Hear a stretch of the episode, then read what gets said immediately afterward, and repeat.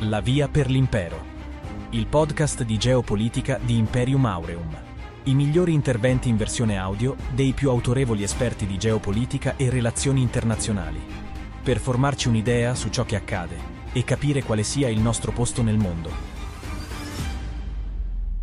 Questo intervento è estratto dal Festival di Limes del 2021 in quell'edizione del festival Limes cercava di immaginare il mondo tra 30 anni, quindi nel 2051, ed è per questo che si chiama L'Europa del 2051. Ci sono Lucio Caracciolo e Dario Fabbri come relatori e tracciano un possibile, forse sarebbe meglio dire probabile scenario per il nostro continente tra 30 anni. Questo è un altro di quegli interventi della coppia Caracciolo-Fabbri capaci di far vacillare molte certezze che abbiamo in Occidente, in particolare nell'Europa occidentale. A mio avviso tutti dovrebbero ascoltarlo. Quindi ovviamente buon ascolto. Noi ci siamo messi d'accordo con Dario su un titolo, L'Europa del 2051, che merita forse innanzitutto una spiegazione perché le Europe. Perché l'Europa non è una categoria geopolitica. Non è una categoria geopolitica per la stessa ragione per cui l'esperanto non è una lingua parlata. Non c'è una nazione, non c'è una collettività dietro. Questo è il punto di, par- Questo è il punto di partenza della nostra chiacchierata.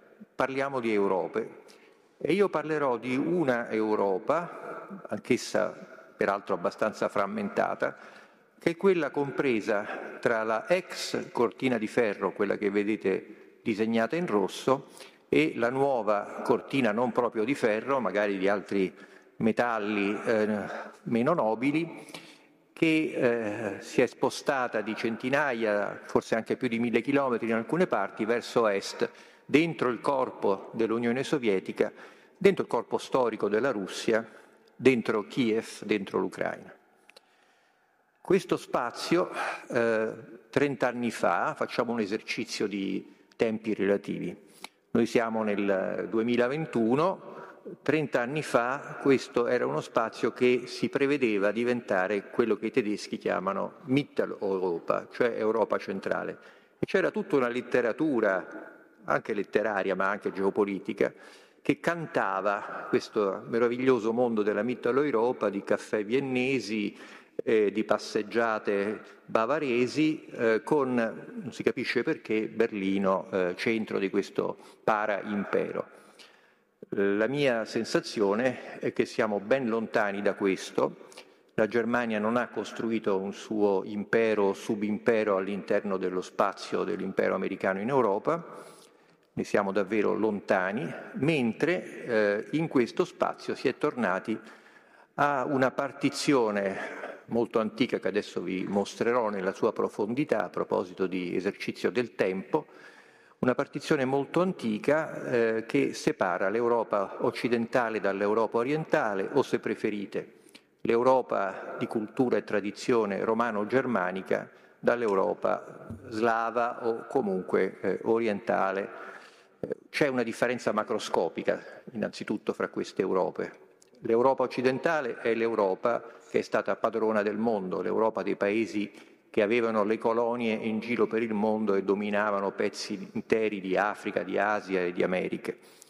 L'altra Europa è stata storicamente una zona di conflitti e di partizioni tra diversi imperi, in particolare quello austro-ungarico, quello russo, quello tedesco fin quel poco tempo in cui c'è stato, per un certo periodo anche, e questo ai polacchi piace molto ricordarlo, mezzo millennio fa, il cosiddetto Commonwealth, impero di fatto polacco-lituano, poi chi lo vedeva lituano, chi lo vedeva polacco, ma sono tutte eh, diciamo, memorie storiche che incardinano due tempi diversi.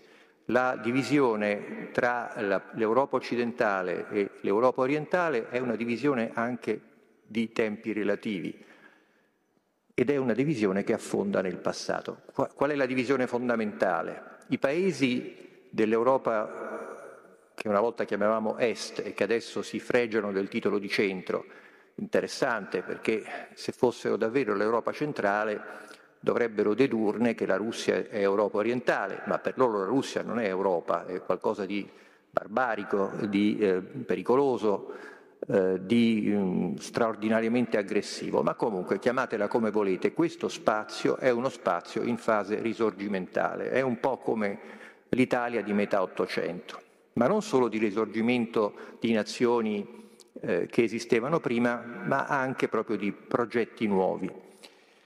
Stiamo parlando di uno spazio che va dal Mar Baltico, via Nero, fino all'Adriatico e che è eh, oggi, oltre a questo spazio di eh, memorie eh, che lo dividono dal, dall'Europa occidentale, anche la parte avanzata dello schieramento americano contro la Russia. Quindi sono diciamo, sotto un doppio shock, quello del risorgimento di antiche ambizioni, se andate in Ungheria vedete carte della grande Ungheria dappertutto, in Romania non ne parliamo, la Moldova non esiste per loro, per esempio, è semplicemente Romania, ma non ci fermiamo qui. Eh, la Polonia, eh, ricordo qualche anno fa quando presentammo a Roma un numero che facemmo sulla Polonia, Arrivò un ambasciatore polacco, aprì il numero, vide la cartina del famoso Commonwealth e disse ah, questa è la Polonia, non esattamente quella che è disegnata lì.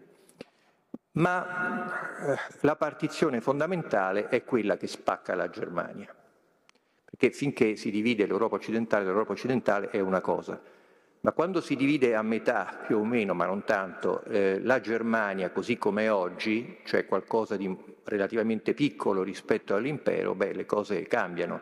Stiamo parlando di una partizione, una partizione, un fuso temporale che spacca quello che viene considerato il principale paese europeo, che certamente lo è dal punto di vista economico, che certamente ha una tradizione culturale formidabile, ma che altrettanto certamente non è, e a mio avviso non sarà nel 2051, una grande potenza. Il viaggio nello spazio all'indietro per vedere fino a dove arriva questa profondità eh, di quella partizione che ho accennato che divide le Europe, ma divide anche la Germania, o meglio le Germanie possiamo dire a questo punto. Andiamo alla partizione più vicina. Qui siamo nel 1945 e la Germania occupata dai sovietici a est e dagli occidentali a ovest è spartita e un confine fondamentale è quello, diciamo, eh, nella parte settentrionale, centro-settentrionale del confine, che verte sul fiume Elba. Eh, tenete presente questo fiume perché non è semplicemente un fiume, ma è anche uno spazio simbolico fondamentale nella cultura e nella geopolitica tedesca e non solo. Andiamo un po' più indietro, parecchio indietro. Trattato di Verdun, eh, anche qui vedete stiamo di fronte alla realtà di uno spazio che è quello eh, degli epigoni del, dell'impero carolingio eh, che arrivano eh, fino sostanzialmente al regno di Ludovico il Germanico e poi comincia eh, al di là dell'Elba, al di là di quella che una volta era la DDR, eh, si apre un altro mondo, un mondo che appunto non pertiene all'espansione carolingia. Un altro salto all'indietro e qui ci avviciniamo alle origini vere. Vedete eh, una partizione, eh, c'è la cosiddetta Germania Magna o Magna come dicono i latinisti, che eh, è sostanzialmente ancora una volta partita eh, da questi fiumi che sono poi questi, Reno, Danubio, Elba. Questo è il limes germanicus, secondo gli antichi romani. Non il Reno solamente, ma l'insieme Reno, Danubio, Elba, in realtà poi i romani arriveranno anche fino alla Vistola, eh, è la frontiera, usiamo questo termine più preciso, che divide il mondo romano dal mondo eh, a quel punto gli slavi ovviamente non c'erano ancora, delle tribù germaniche che i romani semplicemente avevano deciso che non si potevano assimilare. E perché non si potevano assimilare? Perché, come aveva stabilito ben prima di questo limes che si forma, adesso vi dirò, ma insomma poco dopo la nascita di Gesù Cristo, quando nel 58 a.C. Giulio Cesare compie quella formidabile campagna delle Gallie di cui ci parlava ieri anche Dario, Beh, eh, questo spazio era uno spazio eh, che divideva le tribù assimilabili da quelle considerate feroci e barbare, parole testuali del De Bello Gallico da Giulio Cesare. Il fiume Elba è il fiume eh, al quale Ottaviano Augusto, il primo imperatore di Roma che naturalmente mascherava da principato quell'impero, eh, è il traguardo che pone al suo figlio prediletto, il figlio adottivo, Druso Maggiore, probabilmente era anche il suo figlio naturale, e eh, gli dice quello è lo spazio dove tu devi portare la provincia Germania.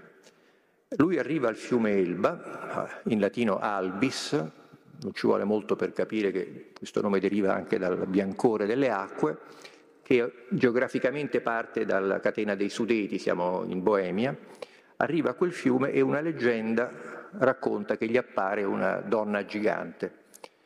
Questa gigantessa gli dice, ma dove credi di andare, Druso? Quei territori te li puoi scordare, torna indietro perché oltre l'Elba non si può andare. Druso Maggiore si spaventa, accetta il consiglio, sale a cavallo, casca, poi in un modo o in un altro, in un giro di un mese, muore, cosa che getta fra l'altro nella disperazione il papà Augusto, ma non lo uh, induce a cambiare idea. Sì, è vero, ci sarà la stranota sconfitta romana a Teutoburgo, ma quella sconfitta non fu, non fu, affatto una sconfitta strategica, fu una sconfitta parziale, limitata, tanto è vero che nei decenni successivi i romani varcano l'Elba, vanno molto più in profondità, consolidano la Germania Magna, in particolare nell'età Flavia, e questo confine diventa appunto una sorta di frontiera contestata che eh, in epoca poi successiva, in epoca carolingia, eh, diventerà parte del, dell'impero e marcherà più nettamente con l'arrivo delle tribù slave dall'altra parte il confine tra il mondo appunto romano-germanico e il mondo slavo. Questa partizione è secondo me una partizione che si determina diciamo, tra l'impero romano d'Occidente e gli imperatori di età carolingia, una sorta di barriera anche culturale che poi verrà rafforzata per esempio dalla partizione religiosa, eh, cattolici piuttosto che protestanti, e che, tanto per citare un, eh, tornare invece alla realtà attuale o quasi, eh, è stata anche la, sostanzialmente la frontiera della Bundesrepublik fino alla fine eh, della guerra fredda, fino alla caduta del muro di Berlino, e una delle mosse più significative e intelligenti che fecero gli americani quando occuparono la loro zona di Germania fu di scegliere un cancelliere tedesco che era stato uno dei capi del partito separatista renano negli anni venti.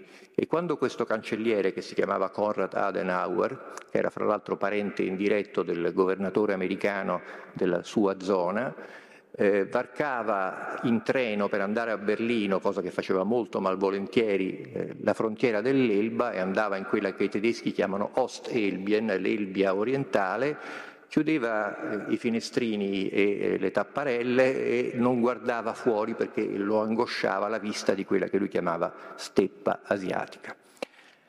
Ecco, questa eh, partizione ha un valore, eh, io credo, ancora oggi, e lo ha tanto più eh, quanto più eh, in questa fase, e io penso questa fase si accentuerà nei prossimi anni, non so cosa accadrà nel 2051, evidentemente la presa americana sull'Europa occidentale si allenta, ma non si allenta, anzi si rafforza la presa su quella che l'America considera la Nato utile per capirci, cioè quella transelbana, in particolare quella che va eh, dalla Polonia alla Romania e a un affaccio adriatico via Croazia, il cosiddetto trimarium. Ecco, questa Europa, secondo me, è la eh, dimostrazione vivente dell'impossibilità di una Europa, perché quando la profondità delle, io le chiamerei le permanenze, eh, è così profonda, è molto difficile cambiare il tono eh, di eh, spazi, tra l'altro anche piuttosto ristretti e, e, combattuti. Conclusione, poi passo la parola a Dario. Eh, credo che questa area del mondo potrebbe, per le sue caratteristiche, costringere anche eh, le potenze vicine e anche noi eh, occidentali a occuparcene di nuovo. Cioè quelle sono aree di Europa che sono, a mio avviso, ancora in una fase storica, o se volete di nuovo in una fase storica. Certamente nessuno è perfettamente storico, perfettamente post-storico, ma certamente lo sono molto più di noi ma questa sorta di insenatura eh, che eh, ricorda la storia e lavora sulla storia mm, in mente eh, dei sogni geopolitici, dove gli americani eh, piazzano adesso eh, le loro truppe migliori in Europa e soprattutto l'interesse geopolitico, mentre dall'altra parte la Russia si sente minacciata dalla perdita mm, progressiva eh, del cuscinetto di sicurezza, ci darà parecchio da fare e quindi il tempo relativo dell'Est contribuirà forse nel 2051 a cambiare il tempo relativo dell'Ovest. Voglio dire che non è affatto detto che il nostro post-storicismo sia davvero eterno. Grazie.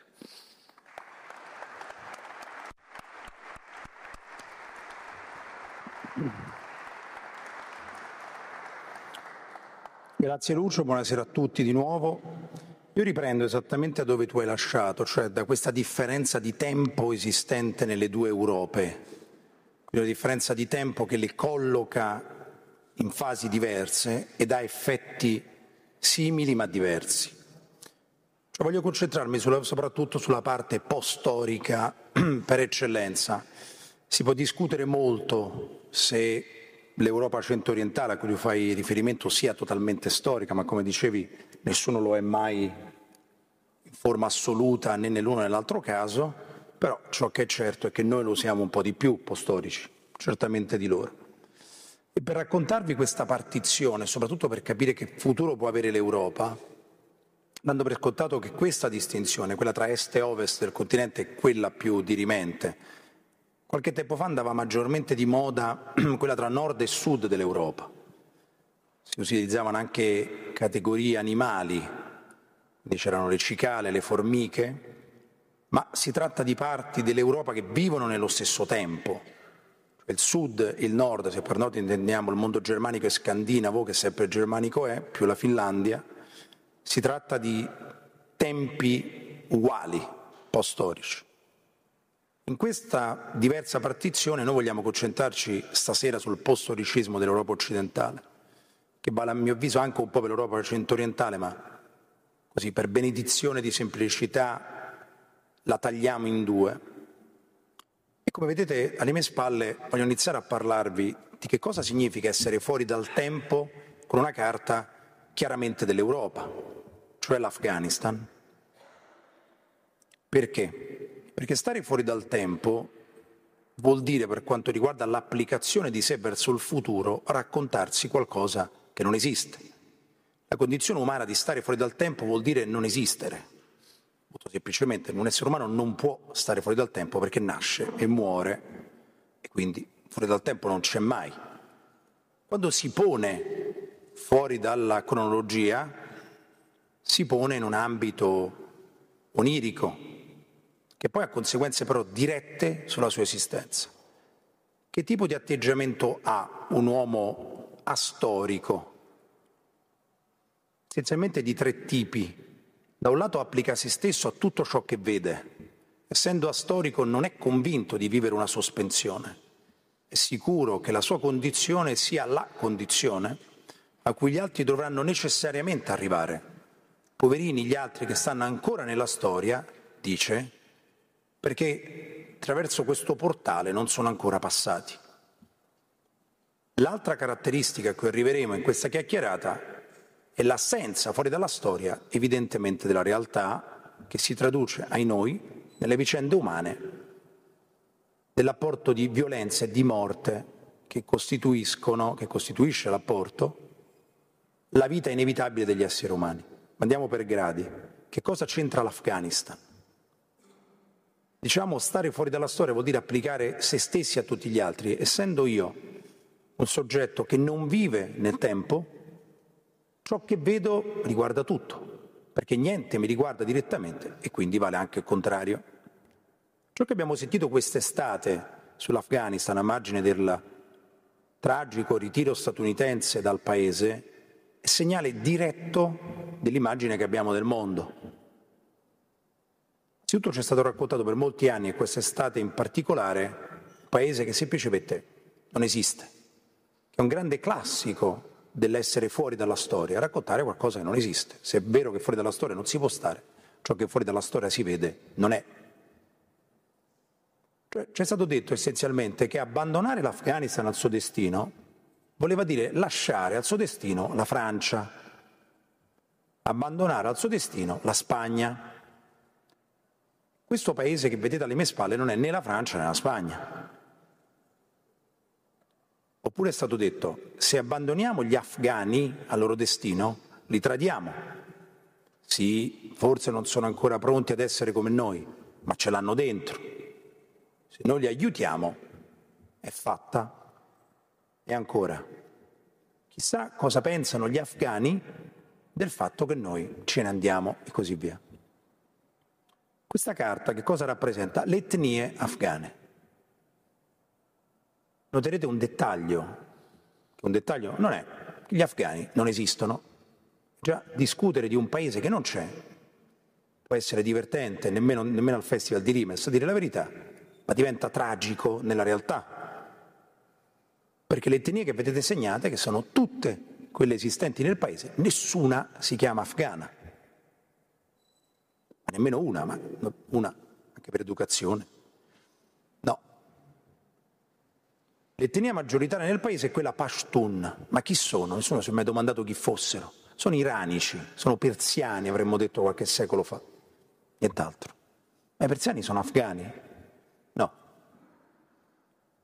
Abbiamo stabilito noi che lo siano. Loro ne sono contenti perché adesso dominano il paese, ma è così, gli uzbeki, i turcomanni, gli azara, gli arabi, potremmo proseguire. Gli afghani non ce n'è traccia. L'Italia, che è l'Italia, Grazie al trattato di Osimo con cui Trieste tornava finalmente e definitivamente al nostro paese, siamo negli anni 70, per la prima volta sente parlare di etnia italiana.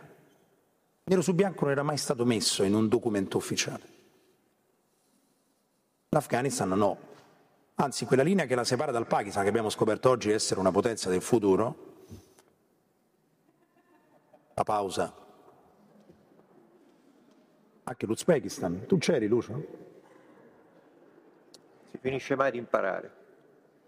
L'Afghanistan è diviso dal Pakistan, Afghanistan meno potenza del futuro però, diviso dalla, dal Pakistan da una linea che si chiama linea Durand.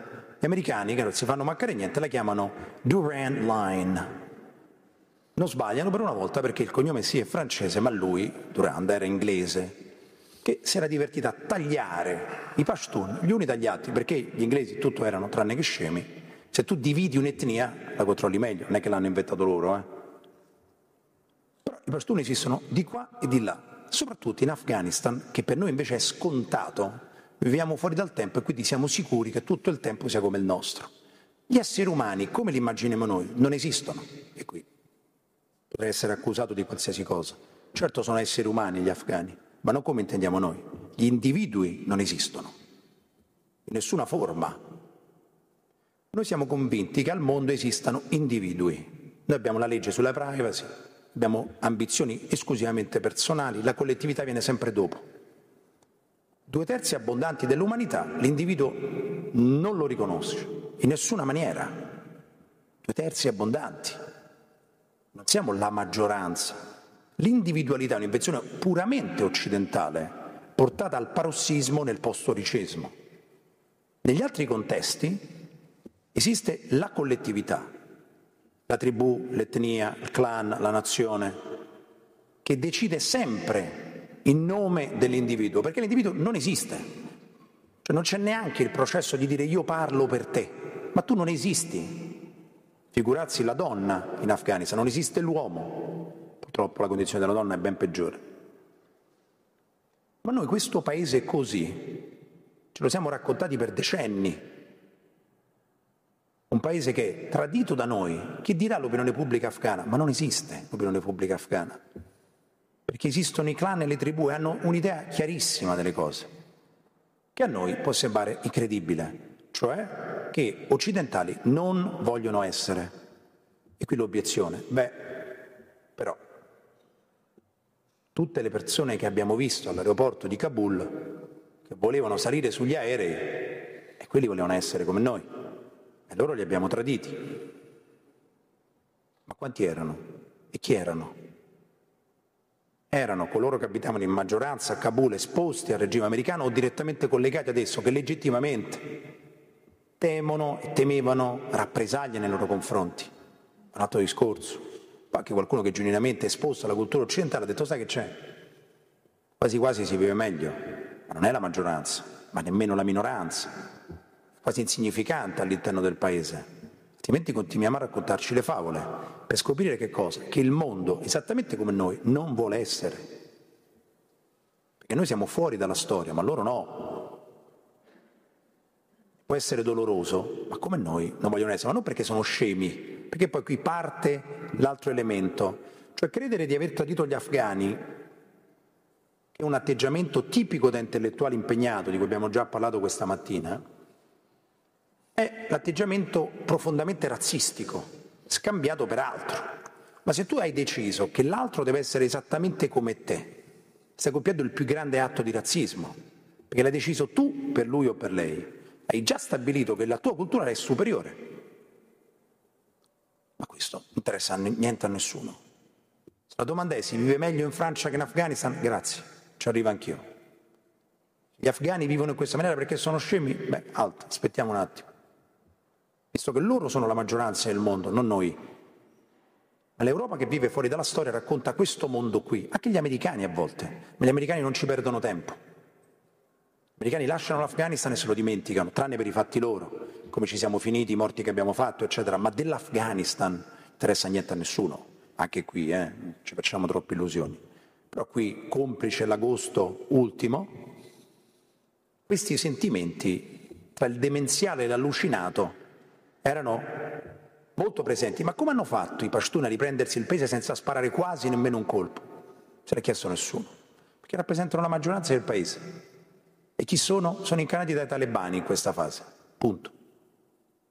Stare fuori dalla storia vuol dire scambiare la realtà per queste cose qui, che genera, e arriveremo alla conclusione di questo, mio articolo, di questo mio articolo parlato, evidentemente, ieri era una conversazione, a capire che cosa può succedere in futuro.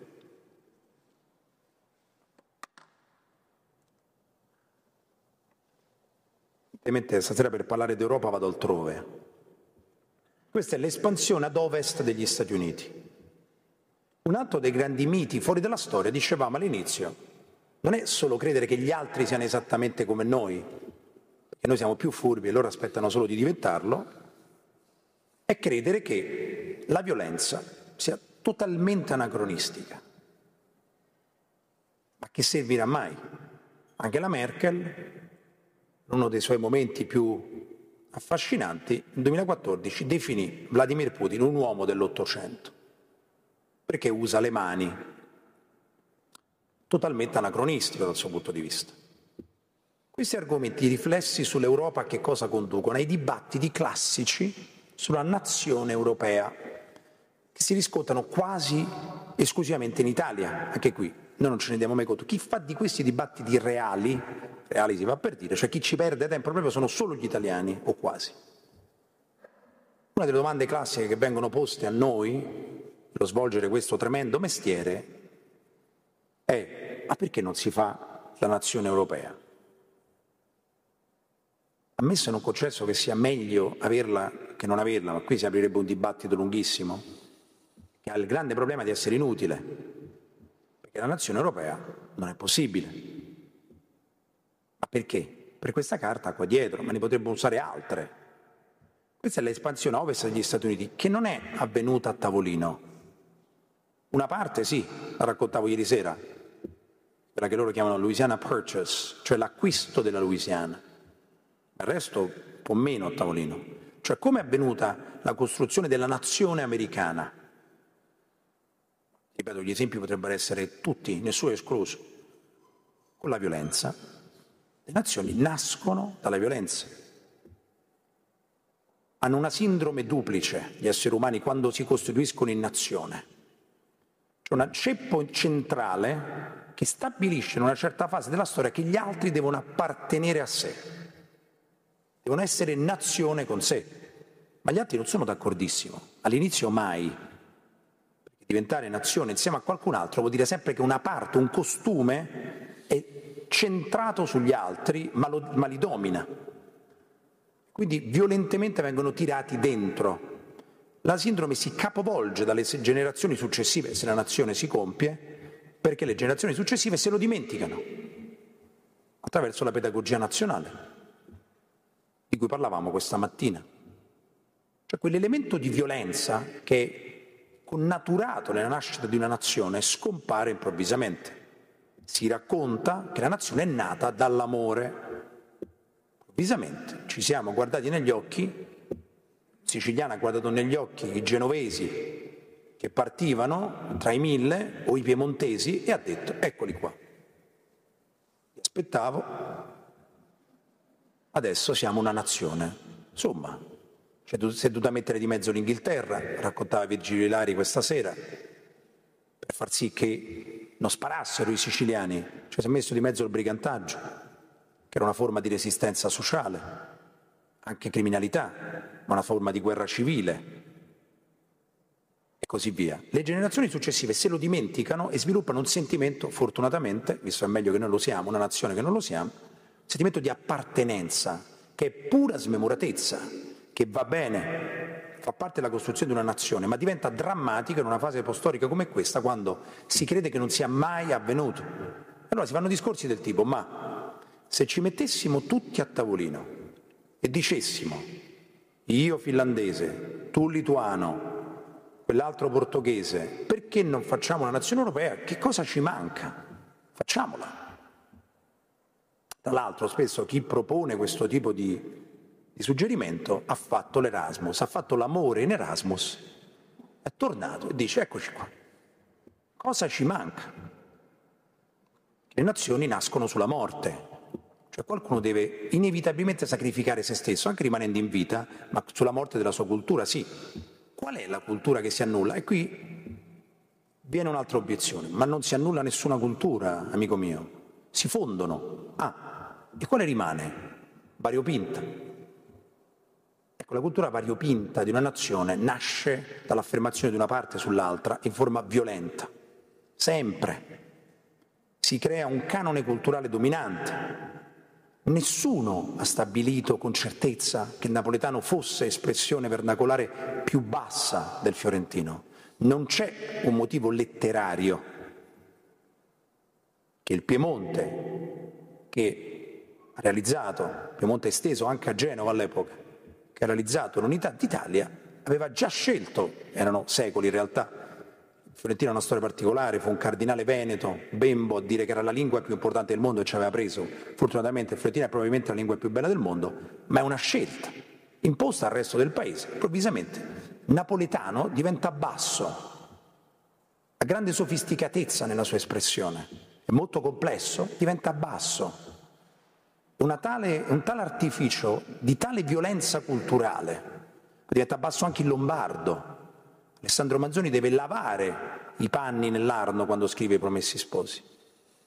Siamo all'alba precedente dell'Unità d'Italia. Quindi vivere nel postoricismo applicato all'Europa occidentale vuol dire che a tavolino si può tutto. Poi quale lingua dovrà parlare l'uomo europeo non si sa. Speriamo non l'inglese, Peraltro nell'Unione Europea non c'è più, altro dettaglio, l'unico inglese che è rimasto è quello irlandese, quindi lingua coloniale, quello di Malta, che non è lingua per niente, se avete mai sentito un maltese esprimersi in inglese, però va bene. Altro dibattito postorico fuori dal tempo che riguarda l'Europa, che è l'ultimo che tratto in questa mia prolusione, che è quello riguardante altro tema estivo, ma non solo, l'esercito europeo.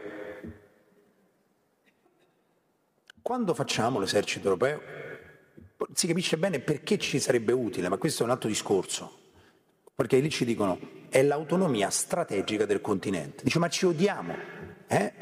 Ci odiamo, sì, non in Erasmus, ci odiamo tutti gli altri, negli altri anni della vita, però se facciamo l'esercito non ci odiamo più capito bene perché, però queste cose emergono. nella convinzione che anche l'esercito si possa fare a tavolino, l'esercito inteso come metonimia delle forze armate. Tu metti una parte tua, metti una parte mia, decidiamo quale bandiera darci, poi partiamo. Chi comanda però? Ma un po' io, un po' te, ah certo. Chi spara? No, sparare nessuno. La convinzione nei dibattiti sull'esercito europeo è che la guerra non, non esista più, perché altrimenti soltanto in questo modo si può pensare di poter fare un esercito a tavolino, credendo che non si muore più in guerra. Funziona tutto in Erasmus, ma quando si rischia di crepare, un lituano che si sporge per una spagnola o viceversa, non è chiaro. Un finlandese per una belga o viceversa, quando si rischia di morire, voi l'avete mai visti? Io no. In guerra si muore, c'è questo dato ineluttabile, sempre, non una volta, ogni tanto, sempre. C'è sempre qualcuno che non torna. Che succede se, mettiamo, facciamo finta, mettiamo un plotone europeo composto da contingenti variopinti, con bandierine decise, d'estrazione diversa. Che succede se finiscono sotto il fuoco di un nemico che non è nemico allo stesso modo di tutti quelli che compongono l'esercito europeo. Esempio, che succede se finiscono sotto il fuoco dei russi? Che per gli italiani i russi non sono un nemico di niente, ma lo sono per i polacchi. Gli italiani che stanno dentro il contingente che fanno? E chi li costringe a sparare a quel punto? Quello che è stato eletto? Il capo che è stato eletto fra gli altri? E ancora, se la nazione non esiste, perché si crea solo con la violenza e speriamo che questo in Europa non avvenga, che cosa succede nel momento in cui gli altri ti sparano addosso? Come comunichi in inglese? Mentre stai morendo? Non si sa. E poi questa carta che c'entra? Come lo fai l'esercito europeo se ci sono gli americani? È stato un momento divertente nel altrettanto variopinto G20 di Roma No, il momento più divertente del G20 di Roma è quando Johnson chiede i colli romani, mi viene in mente. Johnson, che è obiettivamente un genio, si diverte, vede Mattarella e Draghi e dice eccoli, è più forte di lui. Comincia a snocciolare i colli di Roma, ne dice cinque, gliene mancano due. Le dita non danno risposte, le guarda, chiede aiuto Suggerimenti di Draghi, Colle Oppio, non so chi, è, chi ha mai visto il Colle Oppio a Roma, bellissimo, non, non uno dei sette colli però.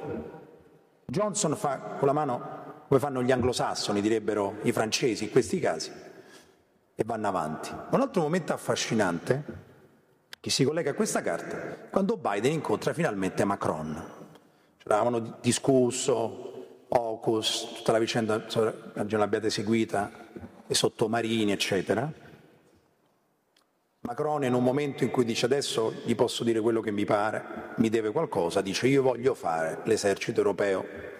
Che meraviglia, dice Biden. Benissimo. Macron dice come benissimo? Tutto qui? Certo, risponde Biden, che problema c'è? Io voglio fare, ripete Macron, un nucleo, non sto scherzando, dell'esercito europeo. E Biden dice benissimo, di nuovo, c'è qualcosa che non torna.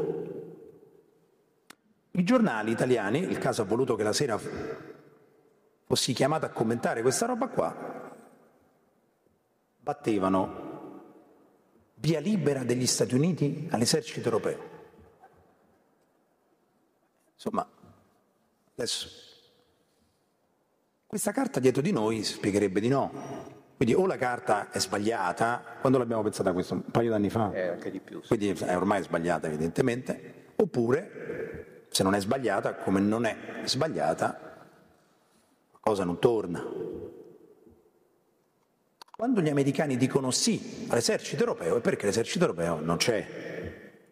Per i francesi è semplicissimo, perché poi Macron lo articola e dice guarda è tutto molto chiaro, lo pagano i tedeschi, lo comandiamo noi. E quindi Biden dice sì, cioè siamo in un ambito di sogno. Cioè questa carta ci ricorda, e mi avvio alla conclusione, che gli americani esistono e loro nella storia, bene o male, nonostante tutte le loro difficoltà, ci stanno. E quando sentono questi discorsi ti dicono di sì, ma che devono fare? Cioè uno ti metterà anche nei loro panni. Poi dicono basta che spendi di più per l'esercito, va bene. Loro quello vogliono. Vuoi fare l'esercito europeo? Spendi di più, va benissimo. Questo intende Biden. Vuoi fare un nucleo? Quanto spendi? Perfetto. Ma noi abbiamo discusso anche di queste cose. Ci sono dibattiti sull'esercito europeo. Chi lo comanda, chi lo paga, in che lingua si parlano, chi muore per chi, quando si crepa, chi va a raccogliere i caduti, per che cosa si crepa, chi è il nemico. Peraltro le forze armate hanno bisogno di un nemico, purtroppo. Ma chi è il nemico di vari paesi europei che ce ne hanno cinque diversi a testa? Non è chiarissimo. Cioè il principale nemico del Portogallo è la Spagna. Non so se questo vi è chiaro, forse fa un po' impressione, forse in Erasmus non si coglie. Portoghesi e spagnoli poi sono simpatici. Il principale nemico del Portogallo, avete fatto caso che a Lisbona non ha la stessa ora di Madrid? perché il Portogallo non vuole avere la stessa ora della Spagna che ce l'ha sbagliata, peraltro perché ha la nostra. Perché il Portogallo deve avere quella dell'Inghilterra, che è il paese che da sempre lo difende dalla Spagna, anche oggi, non mille anni fa. Principale nemico della Polonia è sì la Russia, ma anche la Germania. E come lo fanno l'esercito insieme? Non è chiarissimo. E gli americani che direbbero tutto questo? Se l'Europa è il continente più importante del mondo e per dominare il mondo ci vuole l'Europa, come fai le forze armate contro gli americani? Non è chiaro neanche questo. Concludo. Vivere fuori dal tempo fa molto sorridere, o nemmeno troppo questa sera, ma poi ha conseguenze nel futuro, nel 2051, oltremodo drammatiche. Perché noi viviamo in una sospensione del tempo in cui abbiamo il lusso di dibattere di queste cose. Abbiamo il lusso di credere che a tavolino, totalmente smemorati, si possa tutto che incontrarsi in una pausa dello studio universitario in un pub crei una nazione. È un lusso. Gli altri ne ridono molto. Nel 2051 è possibile, come diceva Lucio Caracciolo, che la presa americana sul continente si allenti per stanchezza degli Stati Uniti. E avere questo lusso diventerebbe una enorme bolla bucata da un ago, quando è troppo tardi quando qualcuno più giovane di noi, molto più violento di noi, alla guerra non gioca più ma la fa sul serio. Grazie.